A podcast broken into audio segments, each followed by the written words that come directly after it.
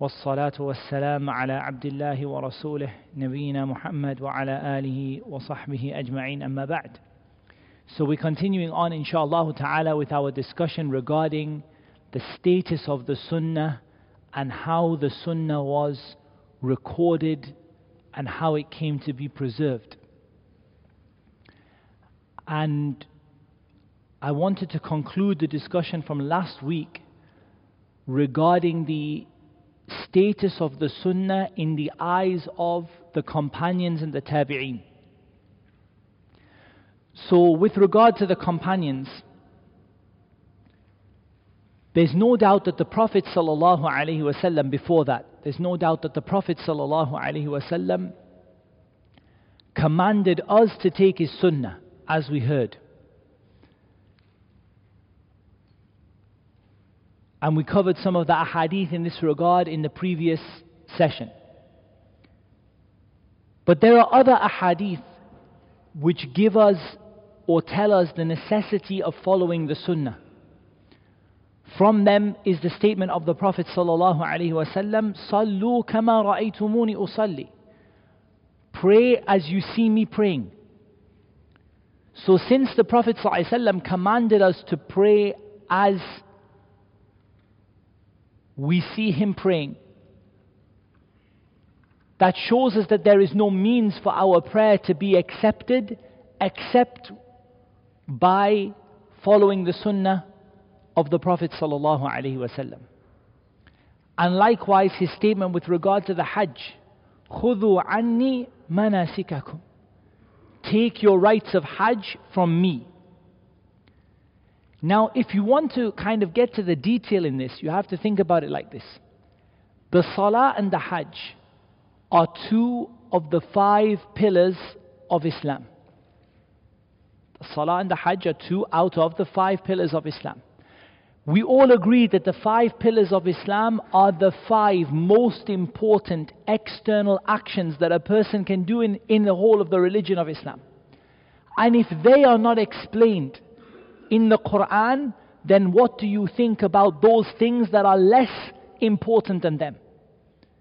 In other words, if it is not possible for us to pray based on what we read in the Quran, and it's not possible for us to make Hajj based on what we read in the Quran, then wallahi, how is it possible for us to do anything after that?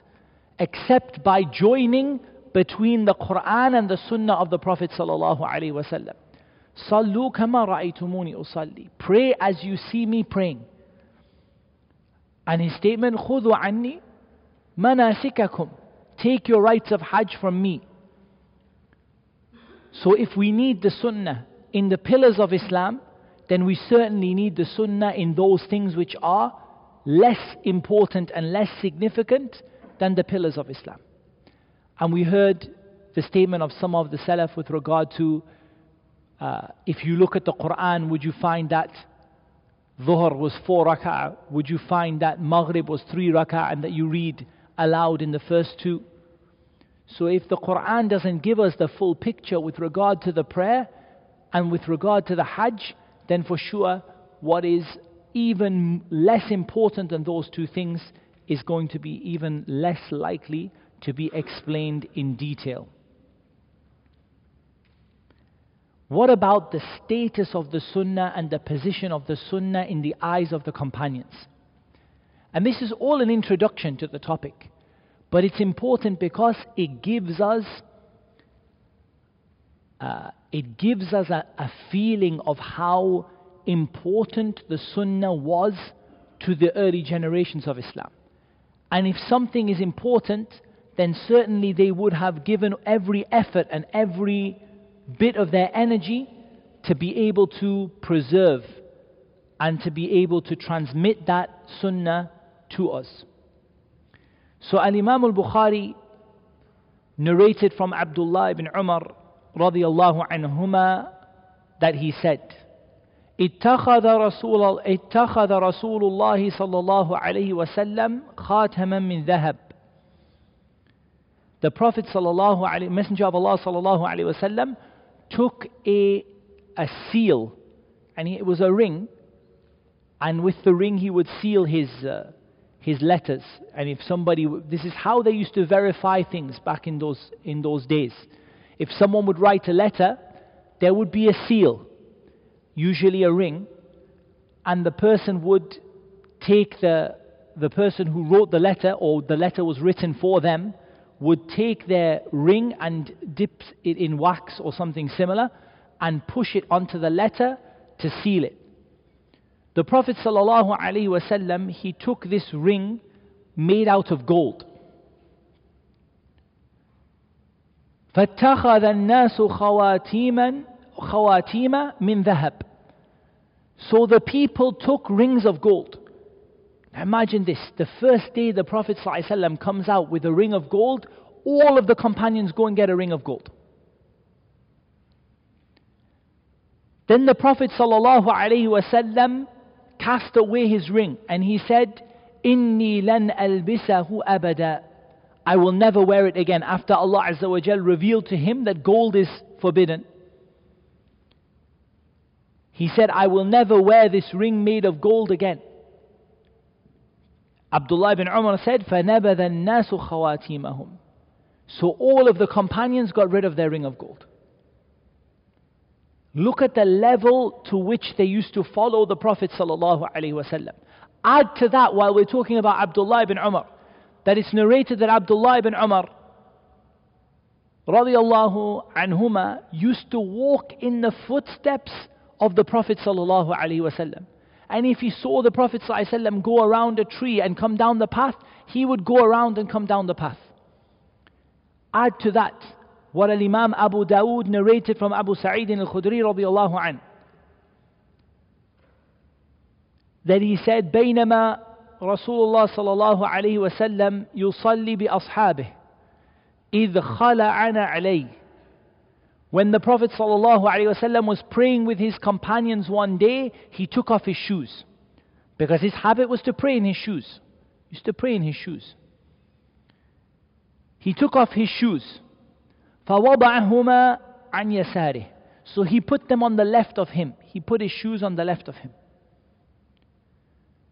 فَلَمَّا رَأَى ذَلِكَ الْقَوْمِ So when the people saw him doing this, أَلْقَوْ نِعَالَهُمْ They took off their shoes. And everyone praying behind him, they saw him take off his shoes, everyone praying behind him took off their shoes.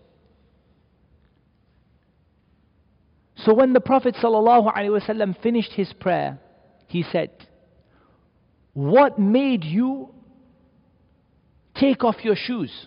Because he turned around and everyone wasn't wearing their shoes. They'd all been wearing shoes and now none of them were wearing shoes. They said, We saw you take off your shoes, so we took off our shoes. This is how the companions used to be. We saw you take off your shoes, so immediately we all took off our shoes. The Prophet ﷺ said, Indeed, Jibreel alayhi came to me and he told me that there was something impure on my shoes, so that's the reason that I took them off. So you can see the severity of the level to which the companions used to follow the Sunnah The level to which they used to follow the Sunnah. The level to which they used to give listening to the Sunnah. Umar ibn al-Khattab radiallahu ta'ala an. And this is narrated by Imam al-Bukhari. That he said, كنت أنا وجار لي من الأنصار. He said, me and my neighbor from the Ansar.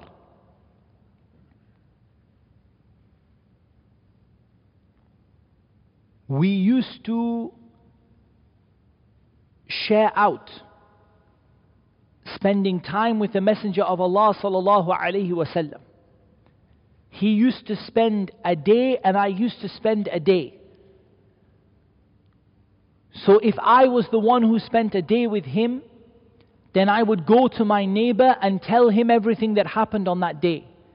And on the next day that, that he spent the time with the Prophet sallallahu alaihi wasallam, he would do the same. فعل مثل ذلك. He would do the same. So what do we see from this? Umar used to give, used to go basically what we would call part-time work. He used to work half of the time and the other half of the time he would give to, to spend with the Prophet sallallahu alaihi wasallam. But the day that he was working, he would send his neighbor to go and spend that day with the Prophet sallallahu alaihi wasallam. And then the neighbor would come and tell him everything that happened. And the same thing when he would go and work, uh, his neighbor would go and work the job, and he would spend the day with the Prophet wasallam, and then they would do the same. This is the level to which that they used to give attention to the sunnah of the Messenger of Allah sallallahu wasallam. Add to that what is narrated by Imam al-Bukhari from Uqbah ibn al-Harith that a woman informed him that she had breastfed him and his wife. And he had got married. And then a woman came after some time and said, I suckled you and your wife. Meaning that you are brother and sister, but you didn't know it. When he heard this, immediately he was in Mecca. He got onto his riding beast and he rode all the way to Medina. And he didn't stop. He didn't stop to say, to organize his things, let me go in two weeks, let me go tomorrow, I'll arrange inshallah two, three days' time, or let me read and see what the Quran says. He got on his riding beast and he rode from Mecca to Medina until he reached the Messenger of Allah sallallahu alaihi wasallam. And he asked him about the ruling of someone that marries a woman he doesn't know that he, she is his sister from uh, breastfeeding. And then a woman comes and informs them about this. Then the Prophet ﷺ said to him, Kaifa waqad qil. How can you remain married when this has been said? And then he returned to Mecca. You see the amount of dedication that they were willing to just to hear a sunnah from the Prophet ﷺ. Add to that, and what happened after the death of the Prophet sallallahu alaihi wasallam. And I'm going to give you two examples, which we'll come to in maybe in more detail later on. The first example is an event which happened between Umar ibn al-Khattab radiallahu an and Abu Musa al-Ash'ari radiallahu an. Abu Musa came to the home of Umar and he knocked on the door. And Umar didn't answer him. So he knocked again. And Umar didn't answer him. So he knocked a third time. And when Umar didn't answer him, he left. Then Umar caught up with him and he said, Ya Aba Musa, لماذا رجعت O Abu Musa why did you leave my door I mean, what, what made you leave he said because the messenger of Allah صلى الله عليه وسلم said إذا استأذن أحدكم ثلاثا فلم يأذن أو فلم يأذن له فليرجع if one of you seeks entry to a place three times and you knock on the door three times and you're not given permission to come in, then go, leave, and turn away, go back. Umar radiallahu an said to Abu Musa, Wallahi, you will bring me a witness or I'm going to do this and that to you. In another narration, Wallah, you will bring me a witness or I'm going to beat you with a painful beating. So Abu Musa went until he passed by a group of the people of the Ansar. And he said, Which of you will testify that the Messenger of Allah sallallahu alaihi wasallam said this? They said, Wallahi, no one will be a witness for you except the youngest one among us. And he was Abu Sa'id al Khudri, radiallahu anhu. And so Abu Sa'id went with Abu Musa to Umar. And he testified that he had also heard this from Umar. And in some of the narrations, Umar says something very significant. He said, Wallahi, he said, by Allah, I, would, I did not consider you to be a liar. I did not consider you to be lying. But I wanted the people to know that speaking about the Messenger of Allah is shadid. Speaking about the Prophet is not an easy thing. So the purpose of Umar going and asking for that witness is not that we don't accept a hadith from one person. Because Umar himself accepted a hadith from one person in numerous times. And it's not the fact that Umar doubted the truthfulness or the memory of Abu Musa. But Umar wanted to teach the people a lesson. Don't just go around saying, I heard the Prophet saying this, I heard him saying this, he said this to me, I think he said this. Be careful that whatever you say, you are willing to go and look for a witness who will bear witness that you are going to, that he said the same thing. And bear this, keep this story in mind when we go to the story of Aisha radiallahu anha.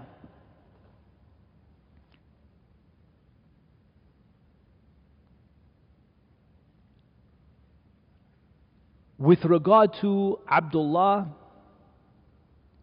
ibn Amr ibn al-As radiallahu anhuma.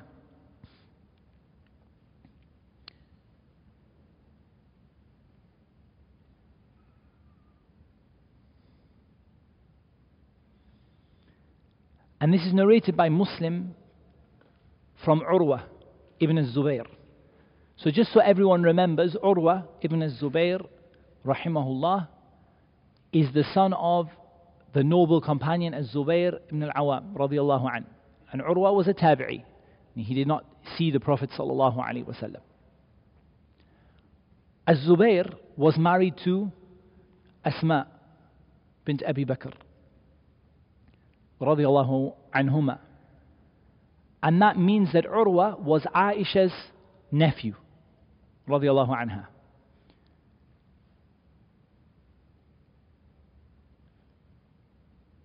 He, Urwa, he says, Aisha said to me. So Urwa, he was known for taking many, many ahadith from Aisha because he was a mahram for her. So it was not difficult for him to go and learn ahadith from Aisha radiallahu anha. He said, Aisha said to me one day, may Allah be pleased with her, Yabna ukhti, O son of my sister, it has come to me, or it has reached me, that Abdullah ibn Amr is coming by our place and he's going to pass by us going to Hajj. So I want you to go and meet him and ask him. Because he has memorized a great amount of knowledge from the Messenger of Allah sallallahu alaihi wasallam. Urwa said, I met him and I asked him about some things that Aisha or that some things that he mentioned about from the Prophet sallallahu. And one of the things he mentioned, and then he mentions the hadith. Any the hadith that he learned from Abdullah ibn Amr ibn al-As. Urwa said, So when I told Aisha about this, she made it a big thing. And she rejected it from him. And she made it, she made it into a, a big thing and she rejected it. And she criticized it.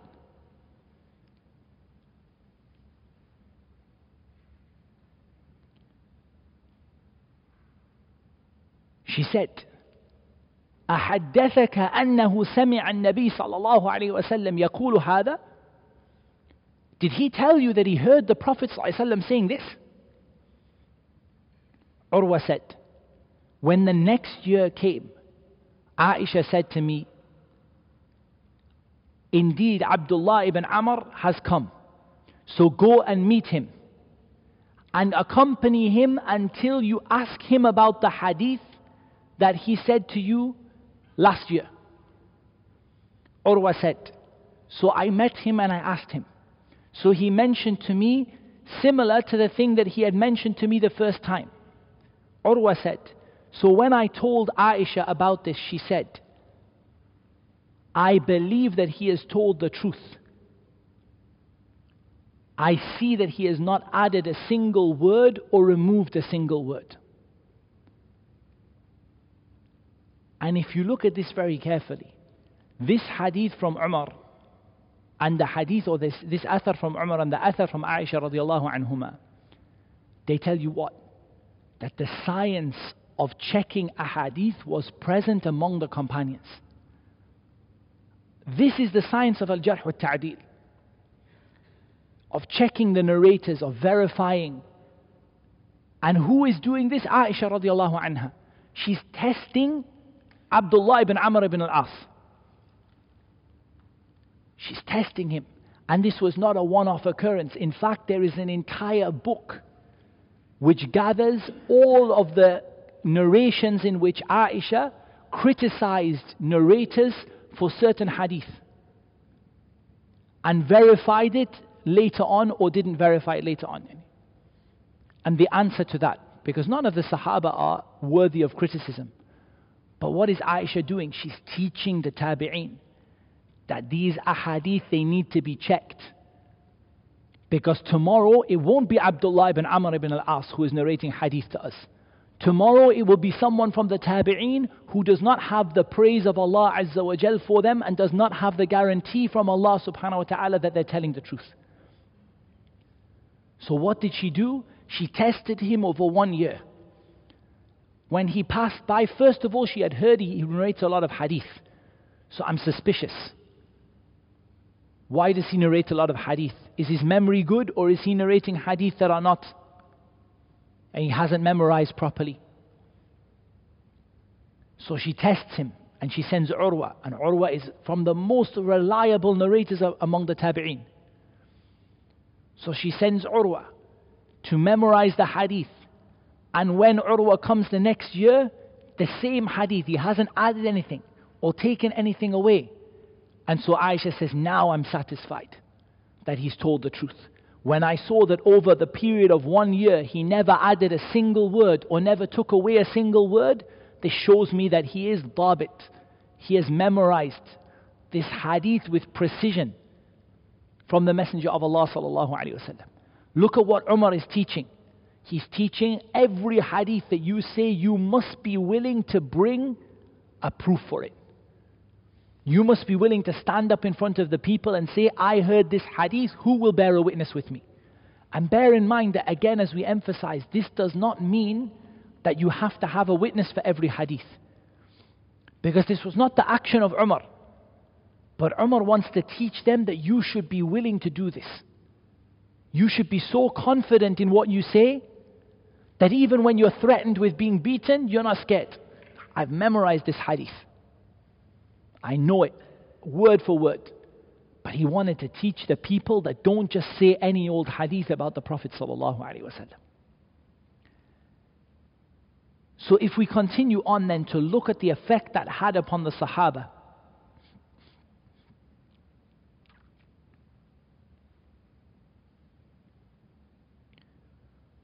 we see that the Prophet ﷺ, when he said, من كذب علي متعمدا فليتبوأ مقعده من النار Whoever lies about me deliberately, let him take his seat in hell. And he said, من حدث عني بحديث يرى أنه كذب فهو أحد الكاذبين. And in a narration, هو أحد الكاذبين.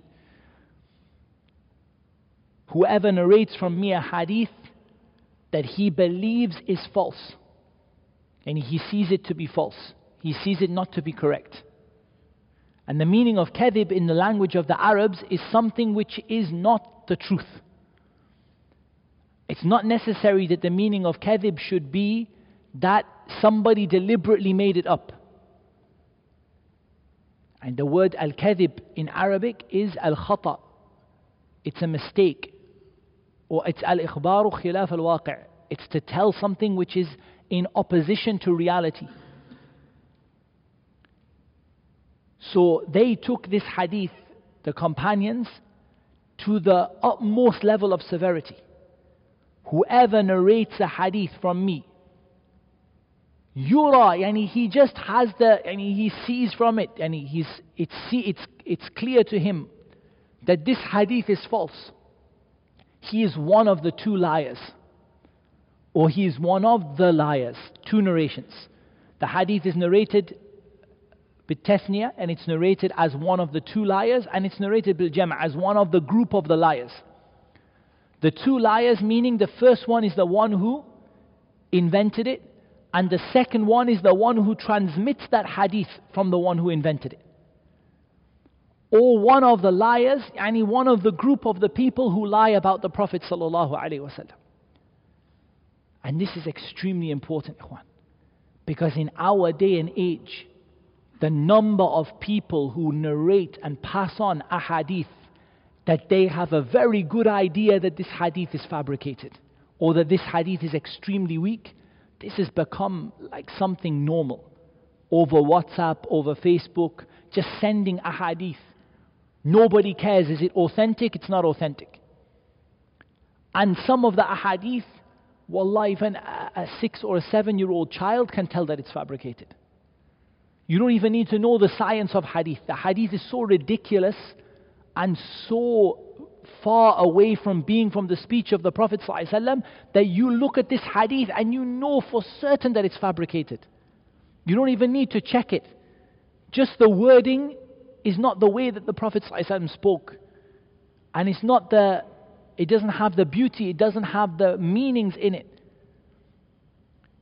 And these people will send you a hadith that whoever does this 509 times, and then this 609 times, and then this 709 times, and this 809 times, and this 909 times.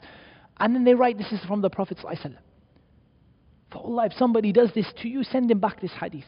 من حدث عني بحديث يرى أنه كذب فهو أحد الكاذبين.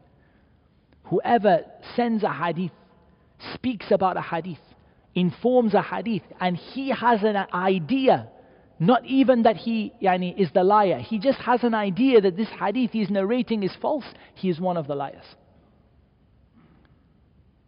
Oh, it's a very, very, very serious thing. So let's see what was the effect this had upon the companions. It's narrated from Anas radiallahu an that he said, لولا أني أخشى أن أخطئ لحديث أن أخطئ لحدثتكم بأشياء سمعتها من رسول الله صلى الله عليه وسلم أو قالها رسول الله صلى الله عليه وسلم وذلك أني سمعته يقول من كذب علي متعمدا فليتبوأ مقعده من النار Anas radiallahu anh said, If it were not for the fact that I feared I would make a mistake, I would have narrated to you many things that I heard from the Messenger of Allah sallallahu alaihi wasallam, or he said, Notice how close the narrators, the narrators even give you, or he said that the Messenger of Allah sallallahu alaihi wasallam said. But I, the reason I am not telling you all of these hadith is because I heard him say, Whoever lies about me deliberately, let him take his seat in hell. And it's narrated from Ibn Sirin that he said, and Ibn Sirin, rahimahullah, the great Imam of the Tabi'een, that he said, Anas used to be Qalilul Hadith. He didn't used to narrate many hadith from the Messenger of Allah sallallahu alaihi wasallam. And every time he would narrate a hadith from the Messenger of Allah sallallahu alaihi wasallam, he would say, "Aw kama qala Rasulullah sallallahu alaihi wasallam," or as the Messenger said. In other words, he would narrate. He, this is towards the older, yani as Anas became older, and as Anas ibn Malik, as he became older, because he lived and it is said that he was the longest or the last of the Sahaba to die. And, and some of the scholars say maybe not the last, but among the last of the Sahaba to die. Anas radiallahu an, as he became older, he became Qalilul Hadith. He didn't used to narrate hadith from the Prophet at all, very little. And every time he would narrate a hadith, he would say, This is the hadith, or what the Messenger of Allah sallallahu alaihi wasallam said, and he would put a statement at the end, أو كما قال, or, or it was like that. That's how he said it. In case he made a mistake, because he was so scared. Now look at this hadith, من كذب علي متعمدا. This hadith, من كذب علي متعمدا فليتبوأ مقعده من النار. Whoever lies about me deliberately, let him take his seat in hell. This hadith is narrated about the one who deliberately fabricates a hadith from the Messenger of Allah sallallahu alaihi wasallam. And yet Anas took it as what? He took it as even if you make a mistake in a hadith. So he used to, they used to take it so seriously that even if there was a chance of making a mistake, they wouldn't narrate the hadith. That is how seriously the companions took it. and Ash-Sha'bi and Ibn Sirin narrate from Abdullah ibn Mas'ud that if he used to say a hadith from the Messenger of Allah sallallahu alaihi wasallam, and his his face used to his face used to like I don't know what the, how you say the word his face used to darken, and he used to become scared. He used to say hakada aw nahru, hakada aw nahru like this or something almost like this it was like this or something almost like this and that's how they used to become and their face used to become scared used to get worried and they used to say it was like this or something similar. It was like this or something similar. And Ash-Sha'bi narrates, I sat with Ibn Umar or I accompanied Ibn Umar for an entire year. فلم أسمعه يذكر حديثا عن رسول الله صلى الله عليه وسلم. I never heard him narrate a single hadith from the Messenger of Allah صلى الله عليه وسلم. He said, I accompanied Ibn Umar for a year and I never heard him narrate a single hadith. Because of how scared he was at that time of making a mistake. And we have to understand these narrations in context. That doesn't mean that Ibn Umar never narrated hadith. But that whenever they felt that they could not narrate the hadith accurately or they might have forgotten it, the companions would remain silent. And then there is the famous narration of Abdurrahman ibn Abi Layla, rahimahullah ta'ala, the famous tabi'i. He said, I met 120 from the Ansar, from the companions of Muhammad sallallahu alayhi wasallam. And not one of them narrated a hadith except that he wished his brother would narrate it for him. And he said, I met 120 of the companions. Every one of them, when he would narrate a hadith, he's looking at his brother that you narrate it instead. Because he's scared he would make a mistake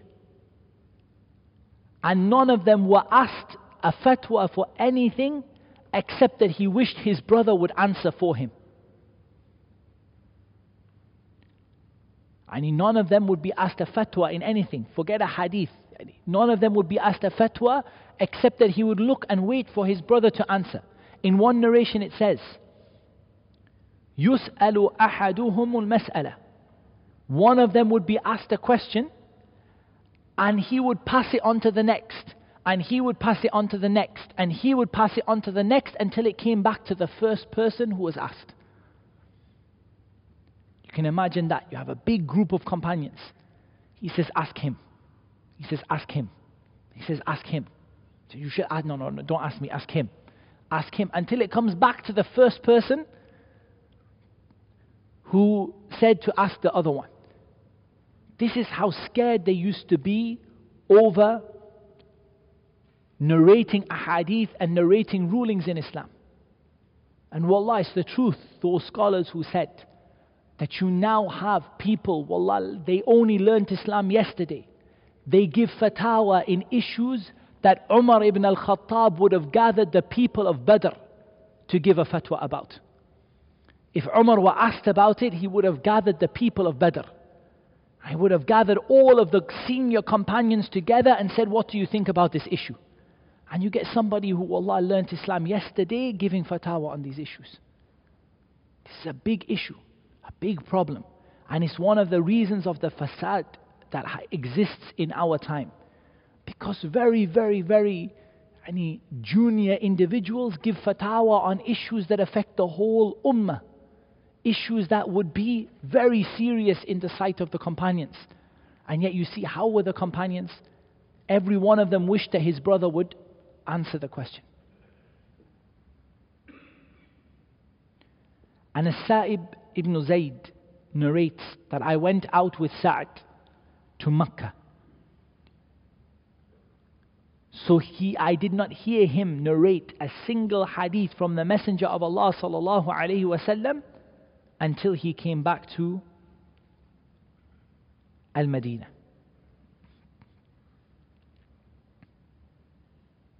And this is narrated by Ibn Majah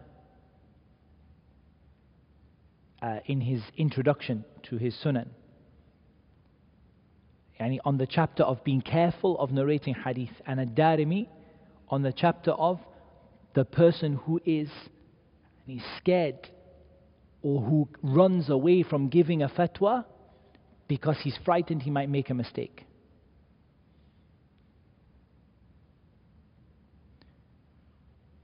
And from Abdurrahman ibn Abi Layla that he said, We said to Zayd ibn Arqam, Why don't you narrate us a hadith from the Messenger of Allah sallallahu alayhi wasallam? He said, كبرنا ونسينا والحديث عن رسول الله صلى الله عليه وسلم شديد. he said, We have become old and we have forgotten. And narrating hadith from the Messenger of Allah sallallahu alaihi wasallam is shadid. It's a serious matter. And this is how we understand the rest of the ahadith. Because somebody might look at those other athar and say, okay, why do we have ahadith in Bukhari and Muslim now? This is how we understand them. That these narrations were from the companions as they approached the end of their lives, as they had become older, and as the events were not as fresh in their memory. And they show not the fact that the sunnah has not been preserved, they show that whatever has reached us from them, reached us from them when they were absolutely certain of every single word that they narrated. And that can be understood most clearly by this statement of Zayd ibn Arqam radiallahu an, that he said, Kabirna wa nasina. We have become old and we have forgotten. And narrating a hadith from the Messenger of Allah sallallahu alaihi wasallam is something serious. And this continued in the generation of the Tabi'een, and it was passed down in the generation of the Tabi'een. And if we look at the generation of the Tabi'een and we look at what changed, or even towards the end of the generation of the Sahaba, and the elder Sahaba, and people like Ibn Abbas, radiallahu anhuma, they began to ask, Where did you hear this from? And there's a very famous incident that happened with Abdullah ibn Abbas that we can probably conclude the generation of the Sahaba with. When a man began to talk to him about a hadith from the Messenger of Allah, that man was a tabi'i. He came into the masjid quite rudely, in all honesty and basically told Ibn Abbas, You have to listen to me. I'm going to tell you a hadith. So Ibn Abbas covered his ears. Like he just ignored him. He either covered his ears or he turned away from him. He just blanked him. And the man said, What is the matter with you? I'm telling you a hadith from the Messenger of Allah sallallahu alayhi wasallam. He said, There was a time when somebody used to narrate a hadith from the Messenger of Allah sallallahu alayhi wasallam, and we would turn our heads towards them. And there was a time, and Ibn Abbas is telling, there was a time when if a person said, the Messenger of Allah sallallahu alayhi wasallam said, we used to turn our heads towards him and look at what's he going to say and give our full attention. But after what has happened, and he used an expression, which is difficult to translate, but basically it equates to people became easy in lying. and people lying became something easy for people. Then, now, no. Now we are careful. Now we say to people, Who did you hear it from? From whom did you hear this? And we make people give us the chain of narration. We make people give us who are the people in the chain? Who did you hear this from? Because the people began to, they began to, uh, or they began to be the appearance of lying, the appearance of bid'ah. Imagine in the time of the Sahaba, in that early time, there was not a, such a thing as bid'ah. It didn't exist. There was no such thing as innovation. Because all of those companions were following the sunnah. And they, those few tabi'een that were, you know, they were just being born and they were just being raised, they were raised up by that elder generation of the companions following the sunnah. The companions were present in every place.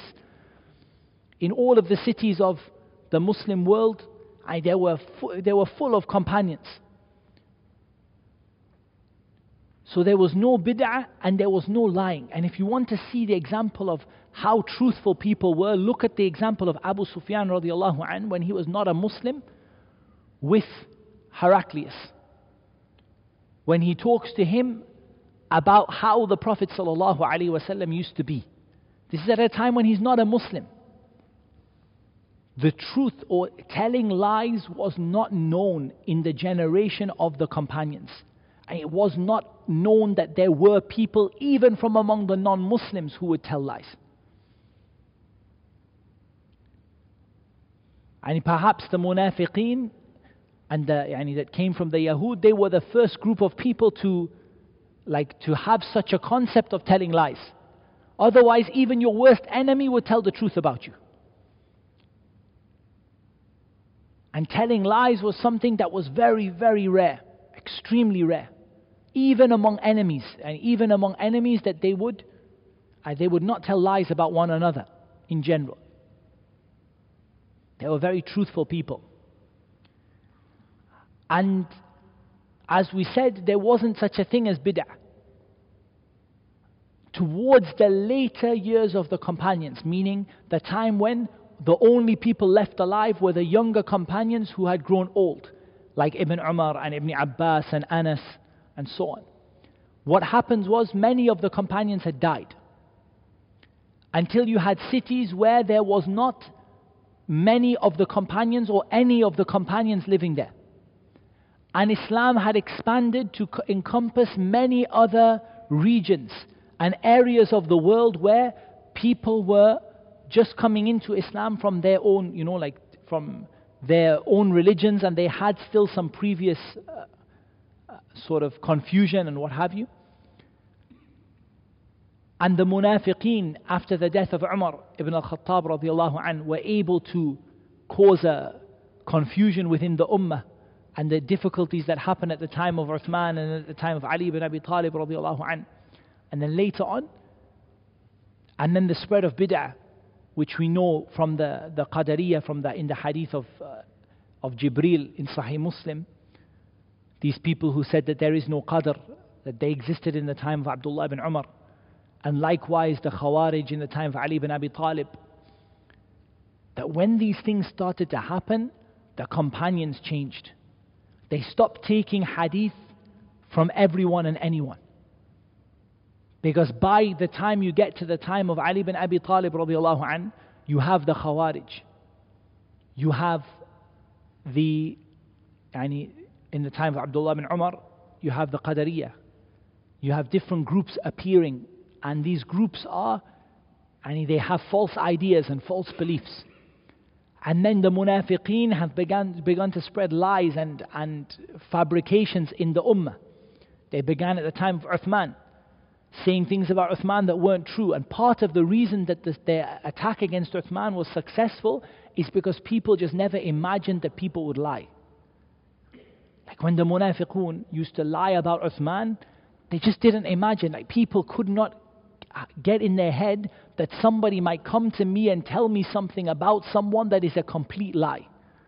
Because it wasn't part of their culture, it wasn't part of their traditions. So this changed the way that the companions behaved towards the sunnah. And it meant that they did not used to just listen to anyone or just hear from anyone. Now they used to be careful. Who is telling me this? Have they memorized it? Of course, they all agreed unanimously that the companions are reliable. But now we're getting to an age where the tabi'een are growing older. And it's just as possible that this hadith might have come from one of those tabi'een as coming from one of those companions. And so now they are checking in detail who told you this. And there starts to be the science of checking the isnad, of checking the chain of narration. It starts to happen, even in the time of the Sahaba. The science of checking supporting narrations established by Umar ibn al-Khattab radiallahu anh. The science of checking of al-jarh wa ta'dil established by Aisha radiallahu anha. You bring us the narrator, let me see. Is he memorized? He hasn't memorized. If he hasn't memorized, I'm going to criticize him. I'm going to say he's not memorized this hadith. He's not, he doesn't have a good memory. It is established by the likes of Aisha radiallahu anha. So you see among the companions that they begin to fashion what we would now call the science of hadith. Checking narrations, asking who told you, refusing to listen to people who don't give you a proper uh, chain of narration and a proper background as to who told you this hadith, checking the memory of the people who narrate many ahadith, checking for supporting narrations. I, do you have a second narration that will support this one? This is all during the time of the Sahaba radiallahu anhum. Towards the later time of the Sahaba and the early time of the Tabi'een. But as we go further into the time of the Tabi'een, we see various features coming out which become even more clear. The first that we see is their, is their huge effort of the Tabi'een to memorize the Sunnah. And then we see them begin to ask about the chain of narration even more. So instead of just being a one off regarding the chain of narration, now we start to see people asking about the chain of narration in details asking for details and information, and it becomes the norm that you don't just accept a hadith anymore. Now, سموا لنا رجالكم. Tell us who are the men that narrated this hadith to you one by one. Number three, they begin to study the, the situation of the people who narrate the ahadith they begin to study them in two ways. Because really, this only existed in the Sahaba, as we say, min bab ta'lim. It only existed in the Sahaba from the point of view of teaching people to do it. And Umar did not seriously believe that Abu Musa had narrated the hadith incorrectly or that he had any religious reason why he would not tell the truth. Aisha radiallahu anha did not seriously believe that uh, Abdullah ibn Amr ibn al-As was narrating false ahadith. Because with the companions, the situation is different. Allah Azza wa Jal testified their truthfulness. Allah subhanahu wa ta'ala testified to their religion. If we would accept the statement of Al Imam Ahmad or Ali ibn al Madini or Yahya ibn Ma'in regarding an individual, then how about the statement of Allah Azza wa Jal praising that individual? That's a lot more powerful than just saying Al Imam Ahmad said he's thiqah. Al Imam Ahmad said he's reliable. For the companions, Allah Azza wa Jal said that they are reliable. So we don't need any further investigation. The only thing we need to investigate with regard to the companions are are they companions or not? That's it. As soon as we know that they are a companion of the Messenger of Allah sallallahu alaihi wasallam, we don't need to do any further research. Now, someone might say, but in the science of jarh ta'dil, we look at two things. We look at the religion of the narrator and we look at the reliability of the narrator. Two separate things, broadly. We look at religion, i.e., were they a good Muslim? Free from lying, free from major sins, free from anything that would cause us to doubt their narrations? If that's the case, then we look at the precision of their memory. Because you may get somebody who is incredibly religious, but has a terrible memory and a terrible uh, ability to narrate things.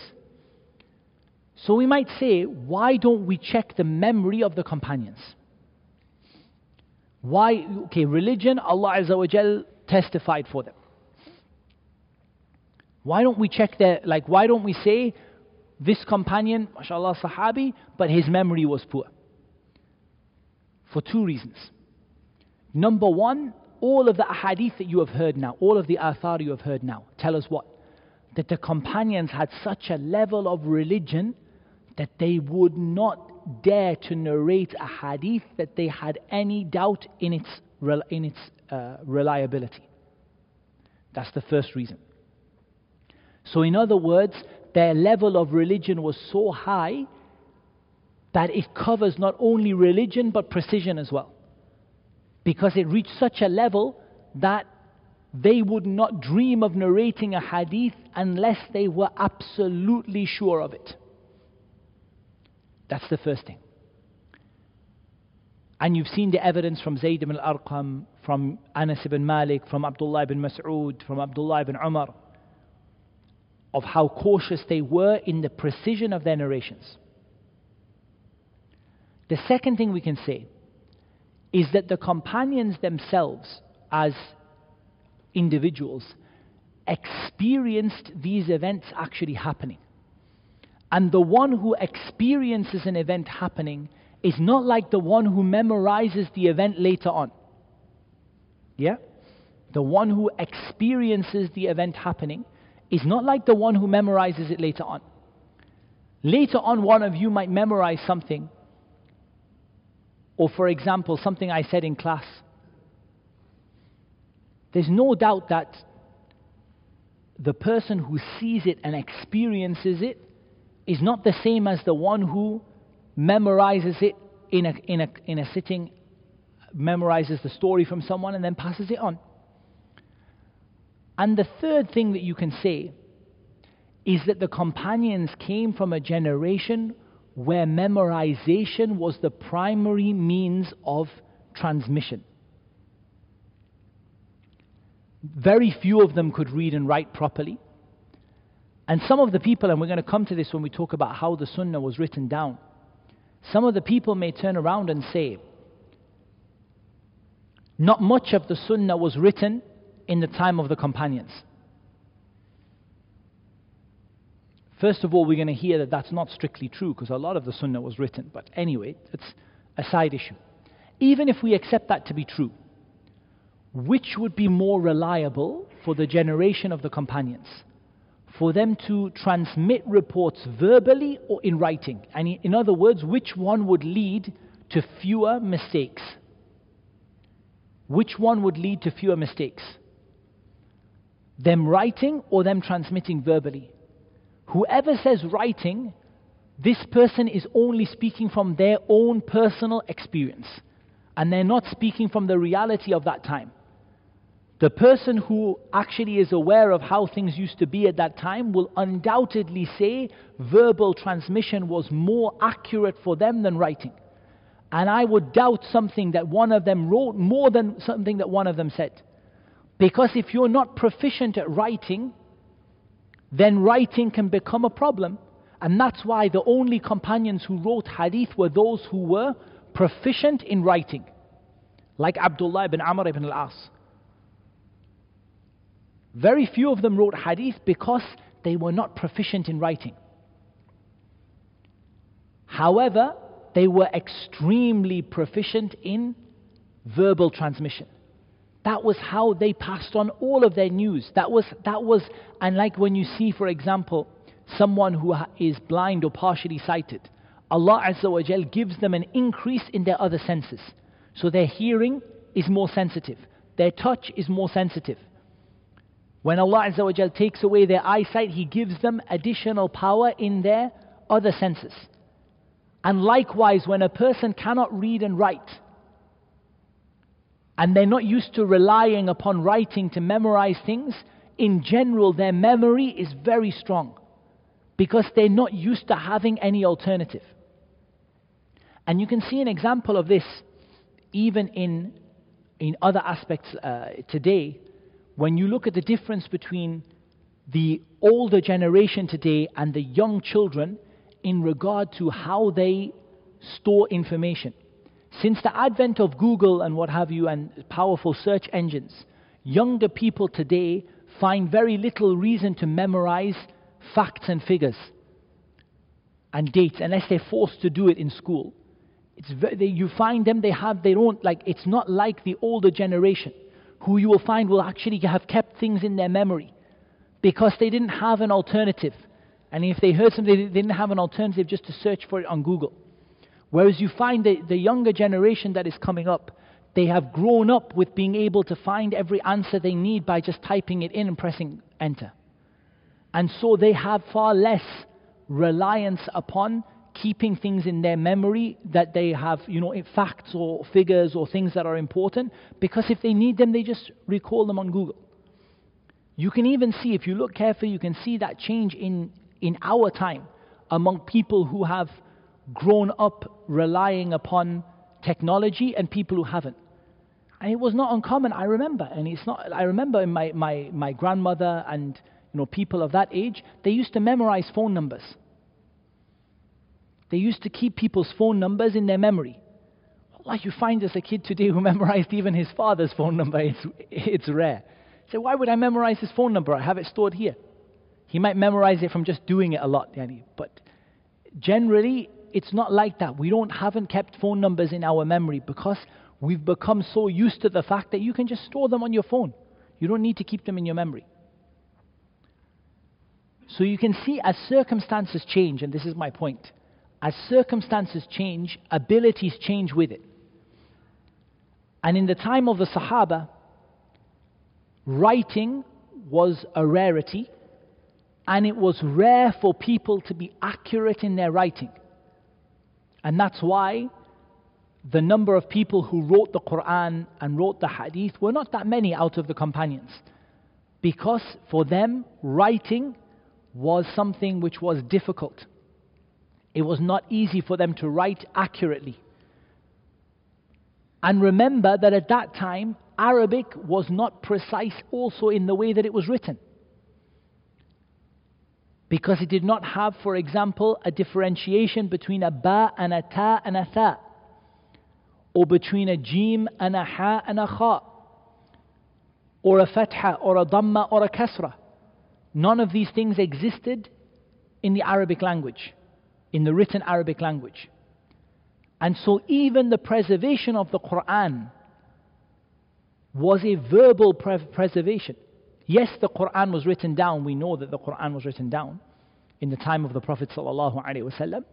But the major means of preserving the Quran was not writing, it was the preservation in the hearts of the people. And if you want to understand that with regard to the Quran, you only need to look at what happened when Abu Bakr wanted to gather the Mus'haf. And likewise, when Uthman wanted to standardize the Mus'haf. What did they use as their method of, of bringing it together? The memorization that was in the hearts of the companions. They didn't say who's got the most complete writing and let me compare my writing to your writing. They said, Who memorized the whole Quran, let him check the writing is correct. So, this is very important because this is one of the, the doubts that people put into your mind that not many things were written down. First of all, we do not accept this statement in the first place that not many things were written down. As you're going to see as we go through the course, many, many ahadith were written down. From Abdullah ibn Amr ibn al-As and Ali ibn Abi Talib and many of the companions who used to write ahadith. But why was writing not the main means of verifying hadith or even the main means of verifying Quran? because writing was not as accurate in those days as memorization. And those people were a people who were accustomed to transmitting information by verbal tradition. That was how they did things. And they were very good at it. They used to transmit poetry, they used to transmit their lineages, they used to transmit the stories of their, of their forefathers They used to transmit the news of what happened in different cities. All of it verbally. That was what they were accustomed to, that was what they were used to. As for the time of the Tabi'een, then again what we see is we see slightly more writing, but still in the generation of uh, certainly the earlier generation, the older group of the Tabi'een, you see that they are very similar to the Sahaba in that regard. That their primary means of transmitting information is still verbal. But the number of people who write have increased. And the number of ahadith that are written down are more than were written down in the time of the Sahaba. And we're going to come to this as we come onto the topic of how the Sunnah was written down. So, as we said, one of the features of the time of the Tabi'een was checking the chain of narration. So, if it were the case that we only started checking the chain of narration at the time of Imam al Bukhari or the time of Imam Muslim, then yes, we can say now mm, there's a doubt about this. You only started checking these chains after 200 years. That's not the case. Chains were being checked in the time of the companions towards the end, and by the time of the early generation of the Tabi'een, checking the chain of narration became fairly normal. Not completely prevalent in every single person, especially the very older, older, yani the, the ones who were born and lived among the companions for a long time. But among most of the tabi'een, and certainly by the younger generation, asking who narrated you the hadith became absolutely the norm. It's useful at this point to quote some of what was narrated from Al Imam Muslim that he said in his, in his introduction to his Sahih. He said, Know may Allah give you success. That what is obligatory for everyone is to know the difference between the correct narrations and those which are incorrect. Yani the healthy narrations from the ones that are sick. And the reliable transmitters of these narrations from those that are accused of having flaws or faults. And for them not to narrate except that which is known for being correct. And their narrators are known for being reliable. And to avoid those things which are narrated from the people who are accused of lying and those people who are and he's staunch upon following their bid'ah. This is from an Imam Muslim in his Sahih. But why I narrated this or why I mentioned this is because then Al Imam Muslim mentions evidences from the time of the Prophet ﷺ and the time of the companions to back this up. So he narrates from Abu Hurairah radiallahu an that the Messenger of Allah said, there will be at the end of the time Dajjalun, Kadhabun. There will be people who are given the title Dajjal. This doesn't mean the Masih Dajjal, any, but Dajjal means a very great liar. Kadhabun, absolute liars. They will bring you a hadith that you have not heard, not, not you nor your fathers. فَإِيَّاكُمْ وَإِيَّاهُمْ Keep away from them. They will not misguide you and they will not put you to trial. And this is in the introduction to Sahih Muslim. So he's saying the Messenger of Allah وسلم, told you that there will come people who will lie about the ahadith. So keep away from them, and then they will not misguide you. Once again, the Messenger of Allah ﷺ said, There will be at the end of time Dajjalun, Any severe liars, Kadhabun, extreme liars. They will bring you a hadith that you have not heard nor your fathers. So keep away from them. They will not misguide you and they will not put you to trial. Then Al Imam Muslim narrated this hadith from Mujahid that he said, Bashir ibn Ka'b al Adawi came to Ibn Abbas and he began to narrate hadith and say the Messenger of Allah said, the Messenger of Allah said. So Ibn Abbas began ignoring him and he refused to look at him. So he said, Oh Ibn Abbas, what's the matter with you that I don't hear you listening to my hadith? I'm telling you a hadith from the Messenger of Allah sallallahu alaihi wasallam and you're not listening to me. Ibn Abbas said, we, we used to live in a time if we heard a man saying that the Messenger of Allah sallallahu alaihi wasallam said, we would turn our eyes and our ears towards him. But when the people, and again this term I find it difficult to translate, Raqib and Nas al-Sa'ba wa Dalul, and basically the people began lying and they didn't see it to be anything big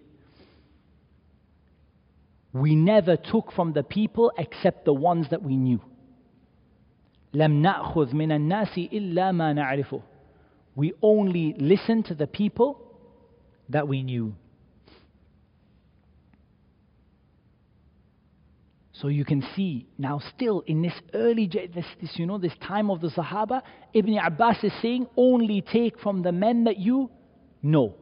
Don't take from the people that you don't know. And this is also from the people, yani Ibn Abbas is therefore one of the founders of the science of al-jarh wa ta'dil, of approving and criticizing narrators. Because he's now saying that what we would say in modern terms, you cannot take a hadith from someone who is majhulul hal, someone who we don't know the reliability of that person from their unreliability. This person is not majhul al-ain because he's sitting in front of him. And he's like, I know this person exists, he's here, but I don't know whether he is a reliable narrator or not a reliable narrator. So Ibn Abbas turned away from him and he turned his, his eyes away and his ears away. I'm not listening to you. Because I only take from the people that I know. And it's narrated from Ibn Sirin that he said his famous statement, إن هذا العلم دين فانظروا عمن تأخذون دينه. This knowledge is your religion, so check who you take your religion from. And Ibn Sirin, remember, is the among the oldest of the tabi'een, and the ones among the tabi'een who lived most of their life among the, uh, among the Sahaba. Because the tabi'een, we divide them into three the elder, the middle, and the younger.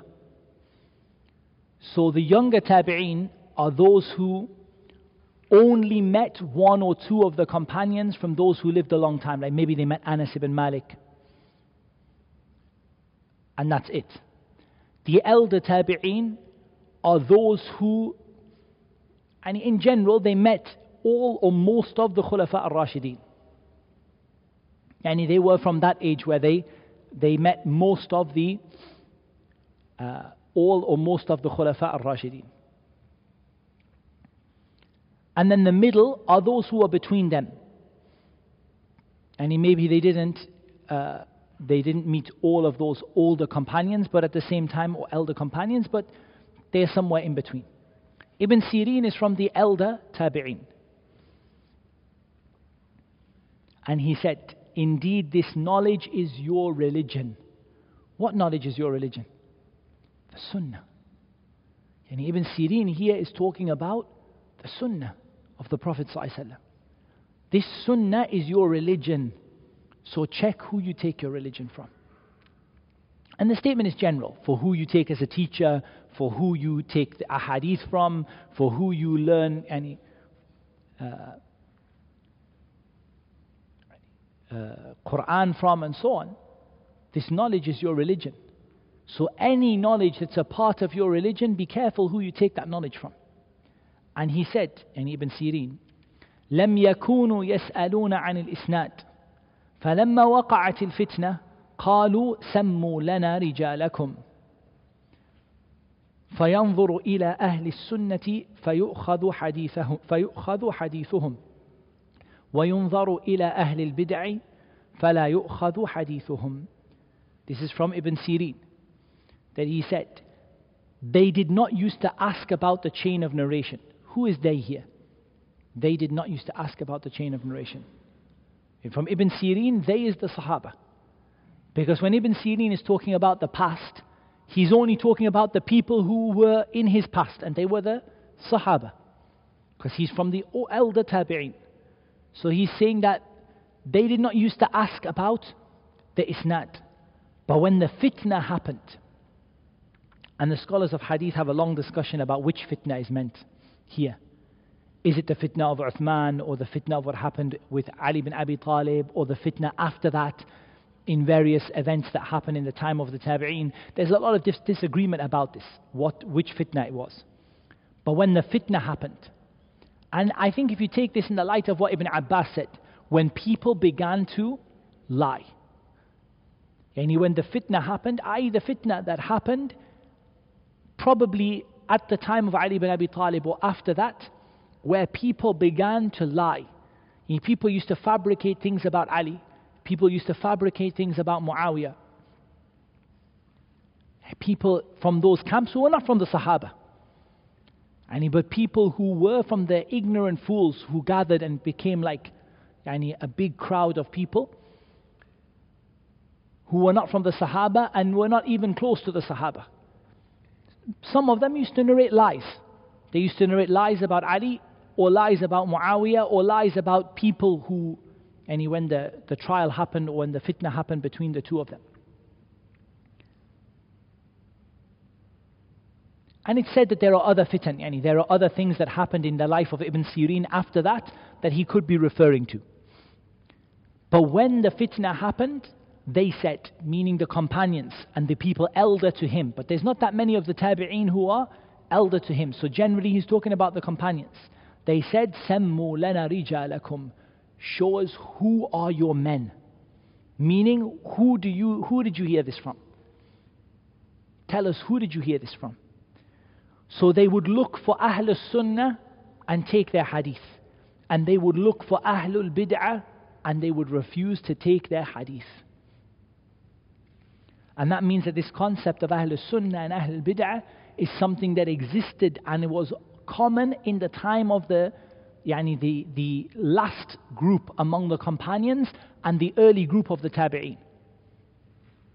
And that's something amazing because it tells you that when people, you know, say, oh, you know, you people always talking about bid'ah and don't take from Ahl bid'ah and don't take from Ahl sunnah and this is all we hear you talking about, we say, Wallah, we only have Ibn Sirin and the Sahaba to copy. Because Ibn Sirin is saying that is what the Sahaba used to do. That is what the elder Tabi'een used to do. And that's what the, those people in his level, who were, he's talking about the companions from the last group of them, and the Tabi'een from the eldest group of them. That, that kind of crossover generation, that they would say, Sammu lana rijalakum. Tell us who told you this. And then if the people who told them this hadith were from Ahlul Sunnah, they would take their hadith. And if they were from Ahl Bid'ah, they would reject their hadith. And from Abdan ibn Uthman al Marwazi that he said, I heard Abdullah ibn al Mubarak say, The isnad is from the religion.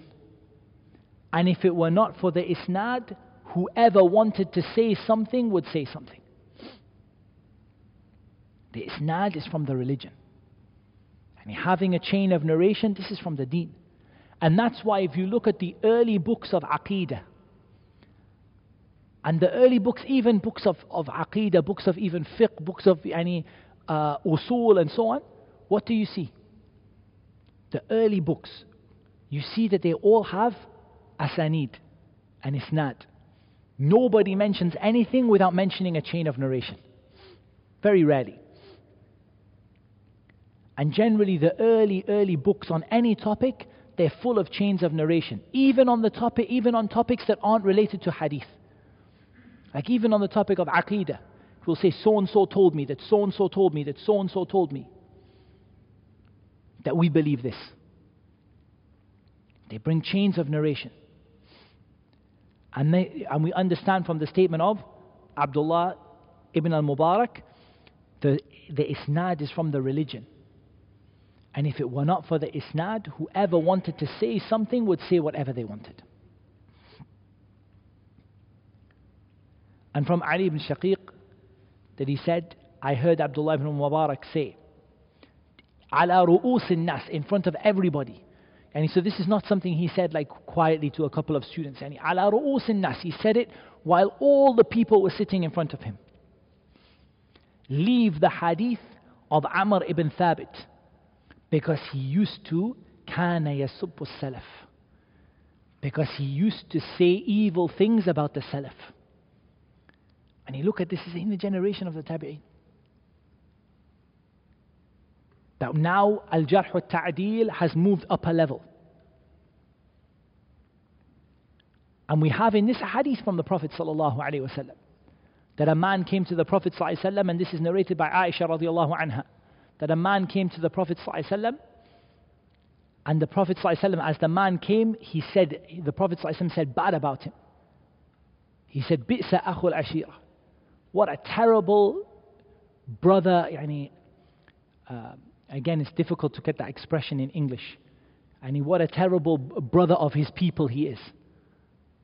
What a terrible son of his people he is. And then when he came, the Prophet ﷺ smiled at him and spoke nicely to him. And Aisha asked him, she said, O Messenger of Allah, when he was coming, you said those words about him, and when he came to you, you smiled and you were nice to him. And then the Prophet ﷺ said his hadith uh, regarding the worst of the people are those who the people yani, keep away from them out of a fear of their evil, or as he said, sallallahu alaihi wasallam. But the point is here that this is the foundation of the permissibility of al-jarh al-ta'dil, of criticizing individuals when there is a need to do it. Because the Prophet ﷺ warned Aisha about this individual behind his back, and he was not there. He warned Aisha about this individual. He said, What a terrible brother or what a terrible son of his tribe he is.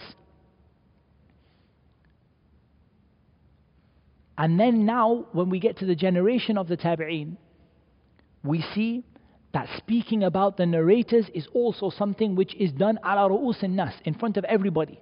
It's not something that just like privately he says, you know, just don't take from this guy publicly in front of everybody. Don't take from the hadith of Amr ibn Thabit. Why? فإنه كان يسب السلف. He used to speak evil of the Salaf. And he used to speak evil of the early generations.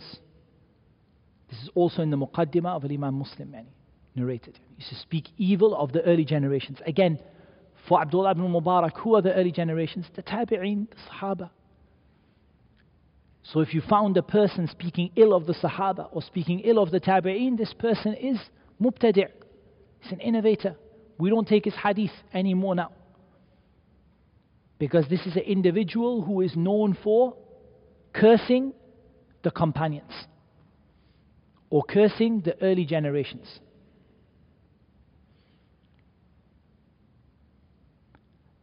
And then we have a narration from Yahya bin Sa'id that he said, I asked Sufyan al-Thawri and Shu'bah and Malik and Ibn Uyayna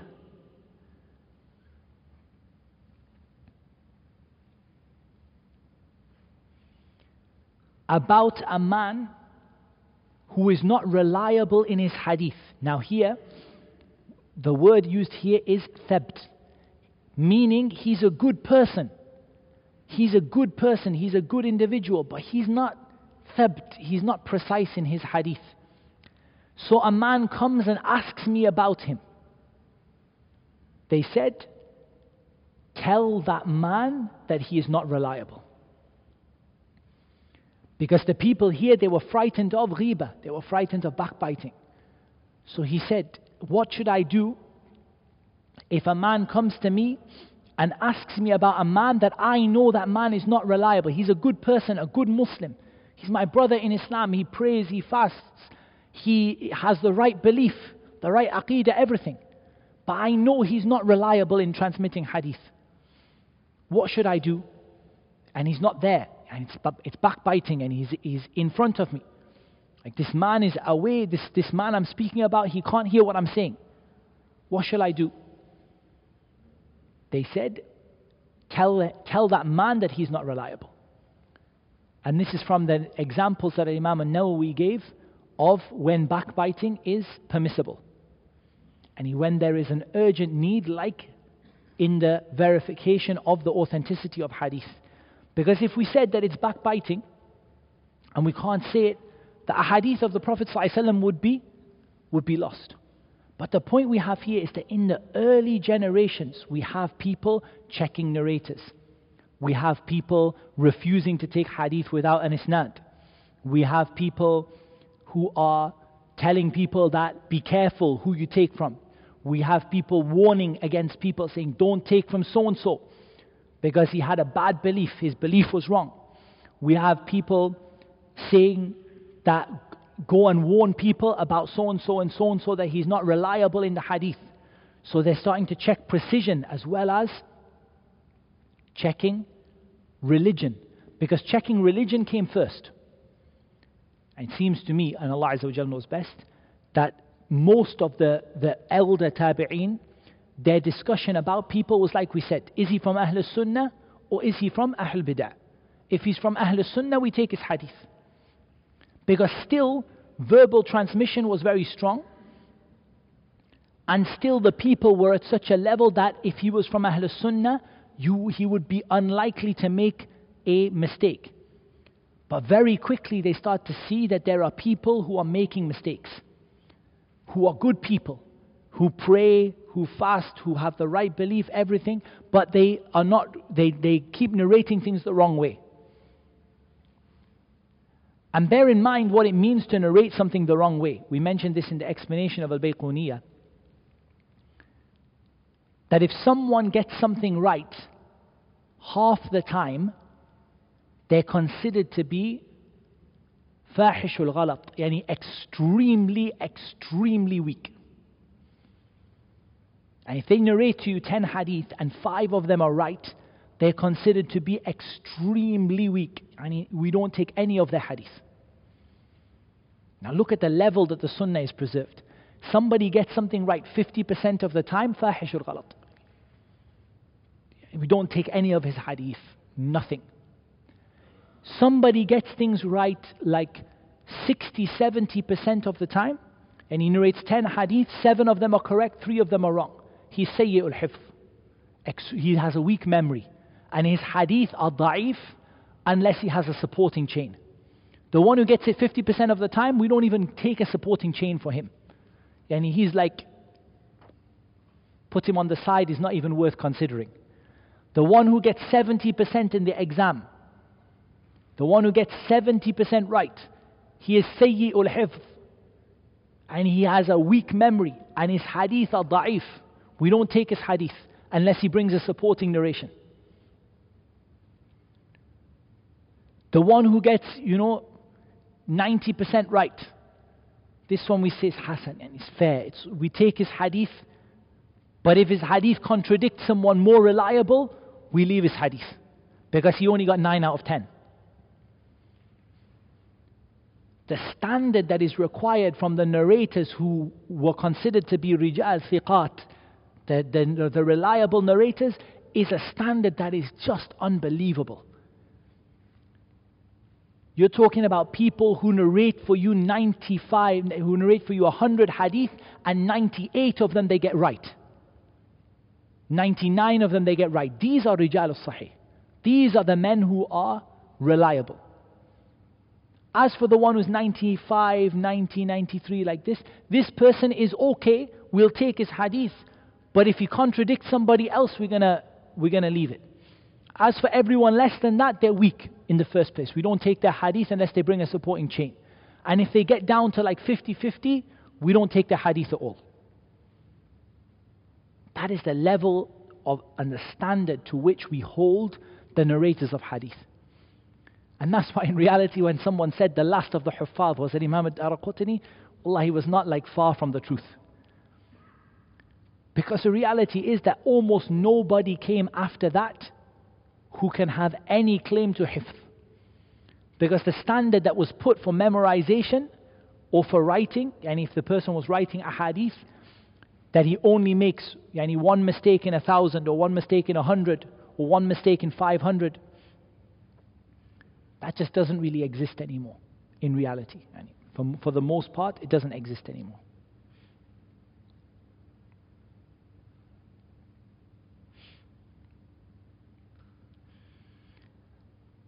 And Abdullah ibn Mubarak, he said, I said to Sufyan al-Thawri, that Abbad ibn Kathir, his situation is known. And when he gives a hadith, he brings something really bad, really severe. And he amr azim, and when he gives a hadith, his hadith are, and he, he brings something very strange, eh, very surprising. Do you think I should tell the people not to take his hadith? Sufyan said, Bala, of course you should.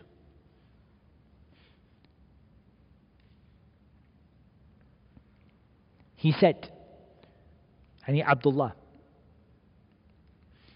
Ibn al-Mubarak yani, he said so when I used to be in a sitting and Abbad was mentioned I would praise him in his religion and say لا تأخذوا عنه don't take any hadith from him so this is a person who again what is his situation religiously he is a great person, perhaps even a great scholar. But his memory is such that when he brings a hadith, ja'a amr azim, and he brings something really serious, and he turned the halal to haram and the haram to halal, and everything became mixed up. So he said that when I would speak about him in a gathering, what would I say? Abdullah ibn Mubarak, when he would speak about him in a gathering, Abdullah ibn Mubarak would say, I would praise him in his religion and say to the people, La ta'khudu an, don't take any hadith from him. And Al-Humaydi narrates from Ibn Uyayna that he said,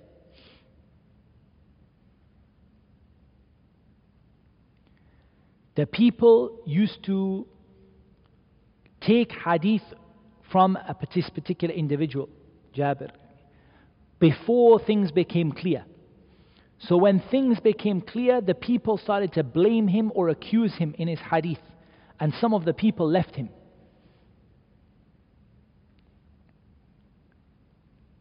And, uh, and someone said to him, What is it that became clear?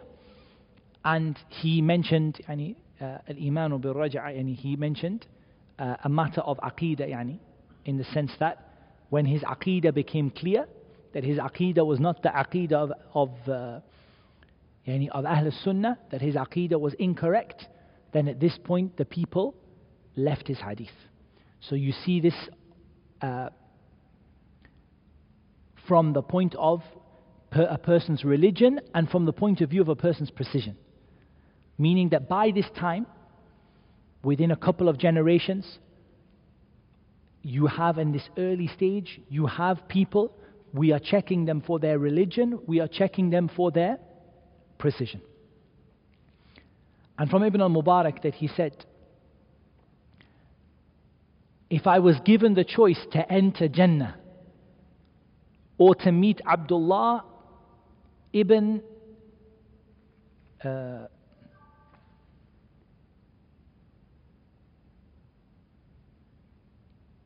I think it is Muharrir, but I will check the, the, the of his name.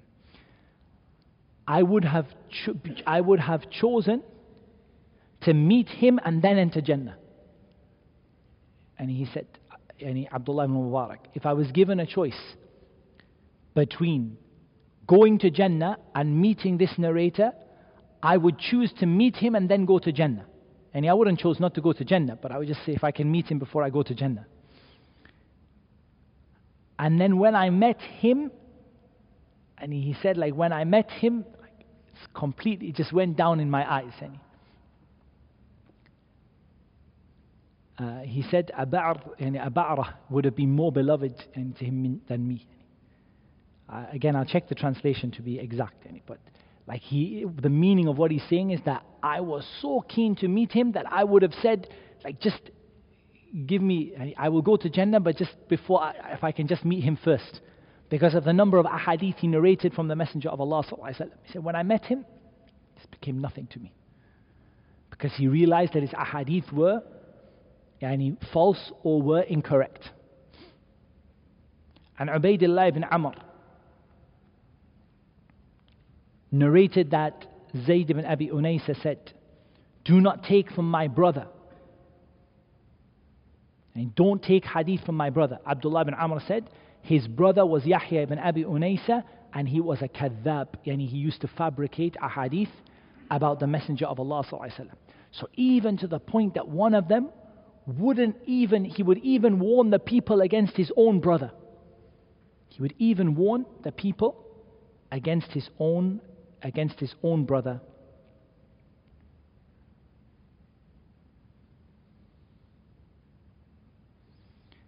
And these narrations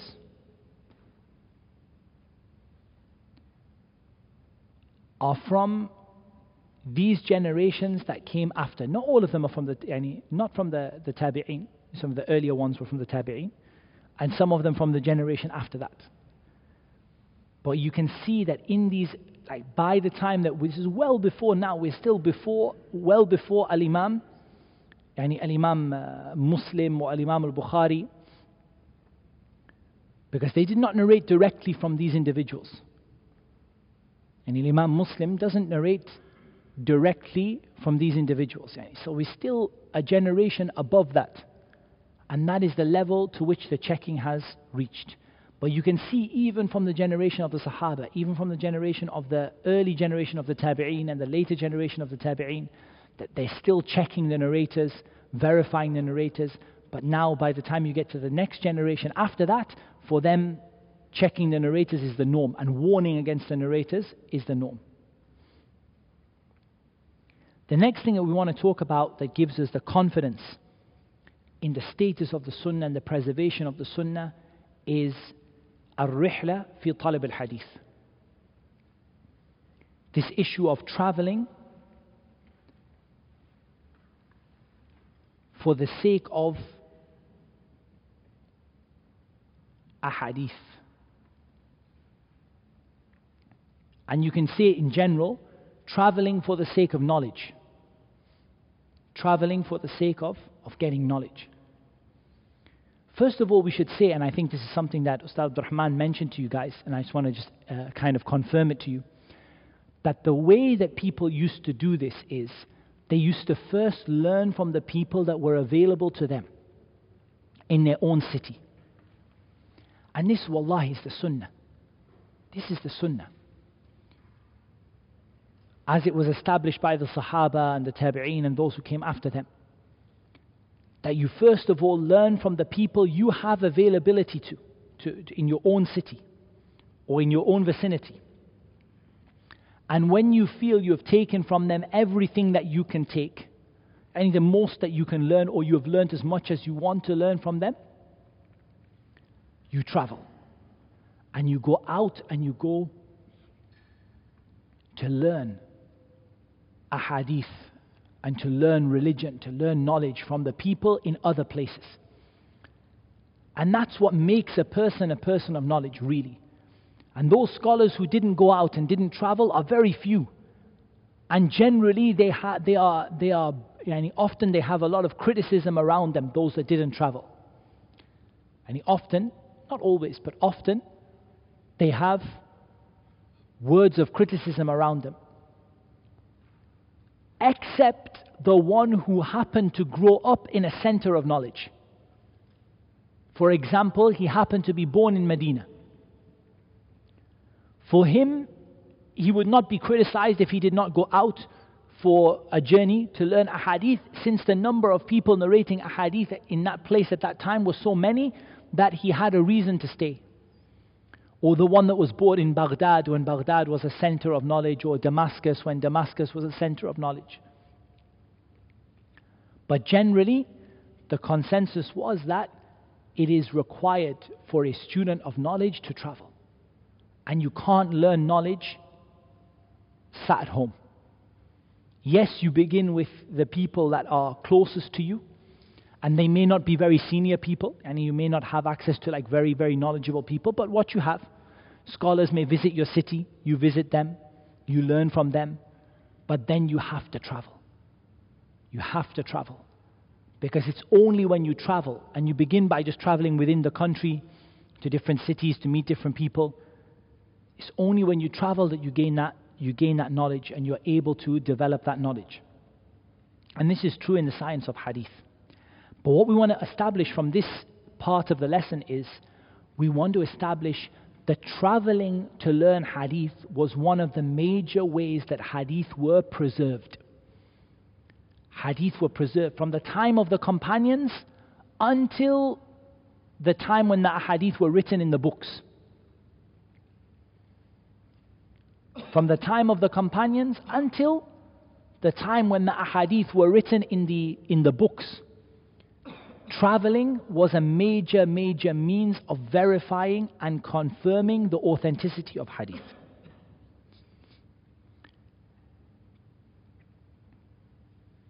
So in the first, in this section, we learnt about the status of the Sunnah first of all. Then we learnt about the Isnad and the importance of checking the narrators and how that developed. And now we're going to come to another reason why the Hadith are authentic, and that is people traveling for the sake of Hadith.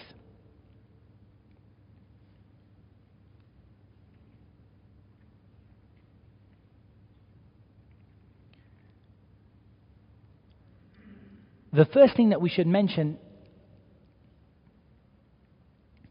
is the statement of Allah Azza wa Jal in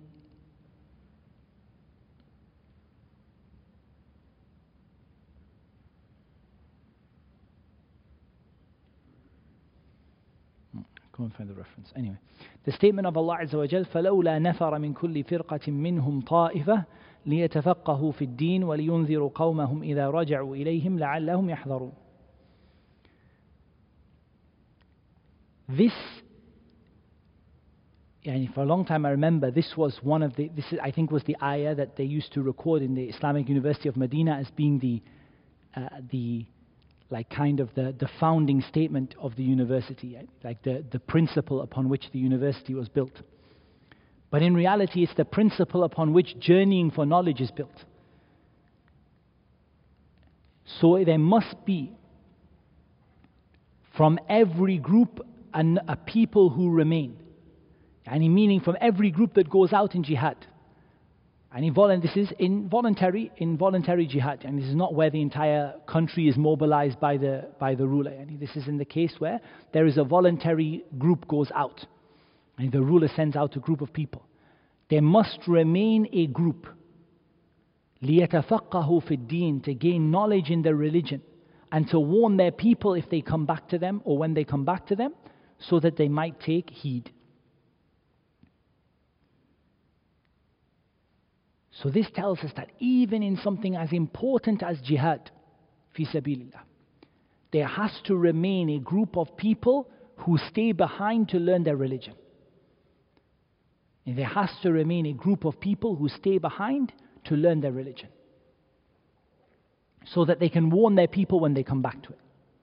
And they based it upon the statement of the Prophet ﷺ, من سلك طريقا يلتمس فيه علم فيه علما سهل الله له به طريقا إلى الجنة whoever takes a path in which he is seeking knowledge thereby Allah makes his path to Jannah easy and this hadith is obvious من سلك طريقا whoever sets out on a journey sets out on a path to gain knowledge Allah makes his path to Jannah easy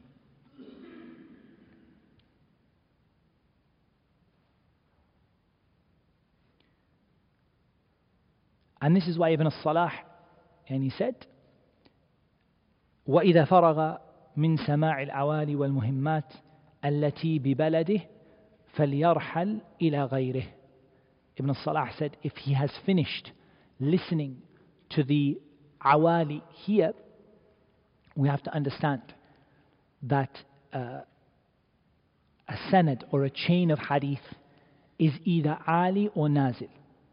Ali, it, it means high, and nazil means low. But the meaning here, really, in English, is the chain is either short or long. A high chain is one that is short, it has very few people in it. And this is one of the major ways that the Sunnah was preserved.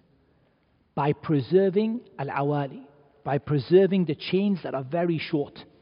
Because even though you have narrators that are 99% accurate, more than 99% accurate, and he narrates a thousand hadith, he, makes a, he doesn't even make a mistake, or he makes a mistake in one hadith out of a thousand. Even if you have narrators to that level, the more of those narrators you have in the chain, the more likely it is that you're going to start getting mistakes. So the scholars of hadith, in order to get rid of this, they try to get the shortest reliable chain possible. Now that doesn't mean the shortest chain if the chain is not reliable, but the shortest chain that is reliable. And this is called talab al-isnad al-ali, seeking a high chain, yani meaning seeking a short chain. You've got the hadith with five people between you and the Messenger of Allah. I'm going to go and find it with three people. Same hadith. I'm going to go find it with three people. And that is why, if the sheikh of your sheikh was alive, they would try to travel to the sheikh of their sheikh to hear the hadith from him. And this is one of the reasons that some of the scholars mentioned that Al Imam al Bukhari is not narrated from in, in Sahih Muslim. Yes, there was that incident that happened between uh, al-Dhuhli and between al-Bukhari. But one of the major reasons why Imam Muslim doesn't narrate from Imam al-Bukhari in his Sahih is talab al-isnad al-ali, looking for shorter chains. Why would I take it from al-Bukhari when I, the teacher of al-Bukhari is available to me? I can go to, I've heard it from him, but now I'm going to go and hear it from his teacher. And that requires journeying. So if I say to you, oh, there's an amazing explanation of uh, Sheikh Abdul Muhsin Abbad for this hadith, why would you listen to it from me? Why wouldn't you go to Medina and listen to it from the Sheikh if you have the ability to understand it in Arabic? Why would you listen to it from me who's probably misunderstood half of it and you know given you the wrong half and mistranslated and whatever? Why would you do that when you have the teacher available? You can go to the teacher. And this is when you're looking for, even when you're looking for um, ijazat and things like that now. Like if one of the brothers says to me, I've got an ijaza in Sahih al-Bukhari. I'm going to say to him, who did you get your ijaza from? He said, I got it from Sheikh Zafar al-Hasan. So I'm going to, now I'm going to sit with him now. I'm going to go and see Sheikh Zafar al-Hasan and say, Sheikh, this ijaza you have in Sahih al-Bukhari, can I get it from you? He's going to say, I got it from this sheikh. I'm going to see, is that sheikh still available? If I can go to that sheikh, I will go to that sheikh. If I can't go to him, then I will get it from the highest chain possible. And from the shortest gap between me and between the person that I'm aiming for. And in the science of hadith, I'm aiming for it from the Prophet sallallahu. And he saw the shortest gap between the person who is hearing the hadith and between the Prophet sallallahu. So Ibn Al Salah said, if a person is done with the shortest chains they can find and the most important hadith, because sometimes a hadith is important because the chain is short, but sometimes the hadith is important because it's an important hadith and nobody narrates this hadith except the sheikh. Or the topic of the hadith is extremely important. You've heard them in your country, bibaladi, and in your country, in your area. فَلْيَرْحَلْ Then let him go out and travel to find other chains of narration and to find other important hadith. And just on that topic, and even on the topic of fiqh, because fiqh comes from the Quran and the Sunnah. Look at what happened to Imam al-Shafi'i when he moved. And you have a Shafi'i in Iraq and a Shafi'i in Egypt. More than half of his opinions changed. Because of what? الرحلة في طالب العلم because he traveled and he heard other ahadith and other narrations that made him now see things in a different light. And that's one of the reasons why fiqh opinions change. And it's true. Like when I started out, I might have had an opinion on something based on I studied from a teacher in my city in Newcastle and he told me that this is the way to do it. And I went to Medina and I heard another hadith and I heard another narration about it, so I changed my opinion on it. And then I went somewhere else and I met another sheikh and the sheikh told me another hadith that I didn't know about it before. And your opinions can change because you're gaining knowledge from different areas and you're absorbing more information than you had before. Yahya ibn Ma'in, he said, four people, and this is a, like this is a bit of research for you, okay? Like just as a, I, I just want you to think about this. You can think about this until next week. This statement of Yahya ibn Ma'in, because it's a really strange, it's a, it's a very interesting and somewhat strange statement. Four people, you don't expect any wisdom from them.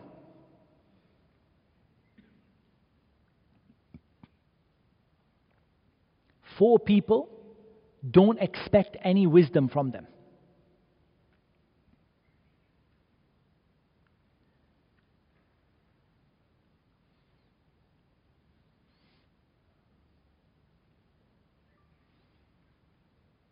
The first one he says is Haris ad-Darb. Haris ad-Darb. I'll come back to that one inshallah. The second one he says is Munadi al-Qadi, the one who calls out for the judge, and the one who, the clerk in the court, who announces the rulings of the judge. Ibn al-Muhaddith, the son of the scholar of hadith. ورجل يكتب في بلده ولا يرحل في طلب الحديث and a man who writes hadith in his country and never goes out to hear hadith in other places.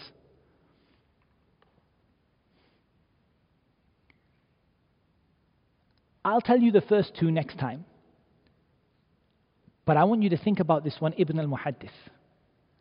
Why is it that the son of a Muhaddith, the son of a scholar of hadith, you don't expect to hear anything wise from them? Like, what is it? Why? What is the background behind this statement of Yahya ibn Ma'in? Four people don't expect rushd, and you don't expect to like be inspired by their wisdom. Yani.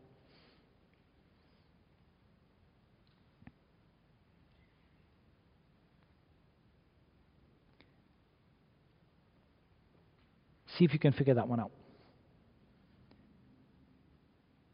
And it's narrated from Ahmad bin Hanbal that it was said to him, Should a man travel seeking the short chains of narration? He said, Indeed, by Allah, he should travel a great deal.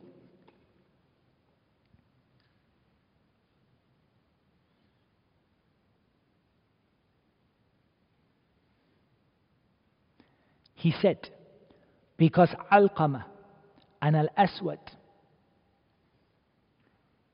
used to tell a hadith from Umar radiallahu an. Or used to be told a hadith from Umar radiallahu an. And they would not be happy until they went to Umar and heard it directly. Meaning that Al Imam Ahmad here is telling us that even in the generation of the Tabi'een, seeking high chains of narration was something important. If a tabi'i would say to another tabi'i that this companion said this, they would not be happy until they went to that companion and asked him about the hadith. So, what does this tell us? That when you look at this and you think it's like this narration, this narrator, this narrator, it's not like that. It's like a web of checking and cross checking that goes on. Every time a person hears a hadith, the first question he asks himself, is there any way that I can hear this hadith directly from the person? Or is there any way that I can hear it from another person who heard it from him? And they go out looking for, and that's why when we did Sahih Muslim, we saw all those different chains. Ha, وحدثنا so and so, ha, وحدث this person, this They're all looking for the quickest way they can get to the Prophet ﷺ or the best way that they can, they can hear the hadith from somebody closer to the one that they than the one they heard it from. And Ibrahim ibn Adham radiallahu an, he said,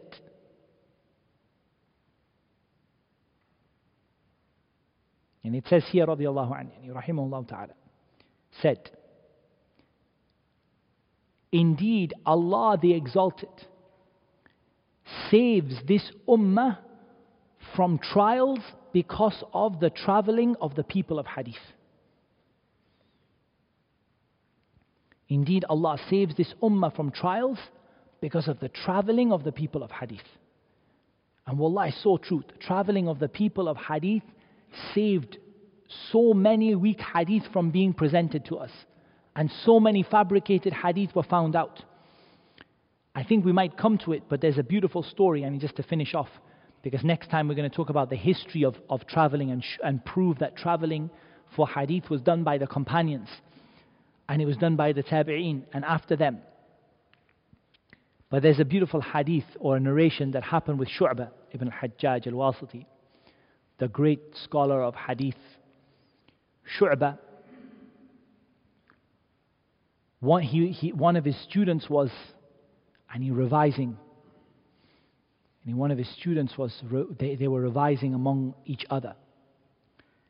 And one of them mentioned a hadith and Shu'bah overheard them. So Shu'bah, and he being, is known for being very, very strong, very strict. He slapped him. He said, So and so narrates this hadith from this person. The student said, Yes, so and so narrated it. So Shu'bah, without that's it, he just got on his riding beast and he went. And he went on this journey from this city to this city to this city to this city, chasing this isnad because he could not believe that this person had narrated from this person this hadith. So he went chasing the sanad until he reached an old man. And an old man who had this like tasawwuf, yani this uh, like Sufism type thing. He came to him and he said to this old man, It's reached me that you narrate this hadith from this person. Or you narrated this hadith. He said, Yes, I fabricated this hadith when I saw the people and he turning away. He said something like, When I saw the people turning away from the book of Allah, we fabricated this hadith to bring them back. But you see how their mentality was. They heard a hadith that didn't sit with them. Bring me the horse, bring me the camel, I'm going to go find it. City to city to city, place to place, country to country, around the whole Muslim empire as it was known at the time until he finds the person who is the source of the hadith. And then he finds that this hadith is fabricated. And really, this gives truth to the statement that Allah protected this nation from calamities and trials by the traveling of the people of hadith. And inshallah ta'ala, in the next lesson, we're going to start again with uh, this traveling for the sake of hadith, but we're going to look at, inshallah, the uh, the history of it, the companions who used to travel for the sake of hadith, the tabi'een who used to travel, some of the stories of their, of their traveling and, and what they did. And inshallah, by next lesson, we'll start talking about how the sunnah was written down. Like we go back to the time of the Sahaba and say who wrote down the Sunnah in the time of the Sahaba, who wrote down the Sunnah in the time of the Tabi'een, who wrote down the Sunnah in the later generation of the Tabi'een, who wrote down the Sunnah in the next generation, and how was it written, what was the first book, and how was it gathered, and then slowly we understand that this Sunnah that has reached us in the books of Al Bukhari and Muslim and Abu Dawood and Nasai, Tirmidhi and Ibn Majah and Musnad Imam Ahmad, the Muwatta of Imam Malik, and all of these other books is reliable and has been preserved and recorded. And inshallah ta'ala, uh, that will increase people's attention and dedication towards studying it bi'idhnillah ta'ala and Allah Azza wa Jal knows best.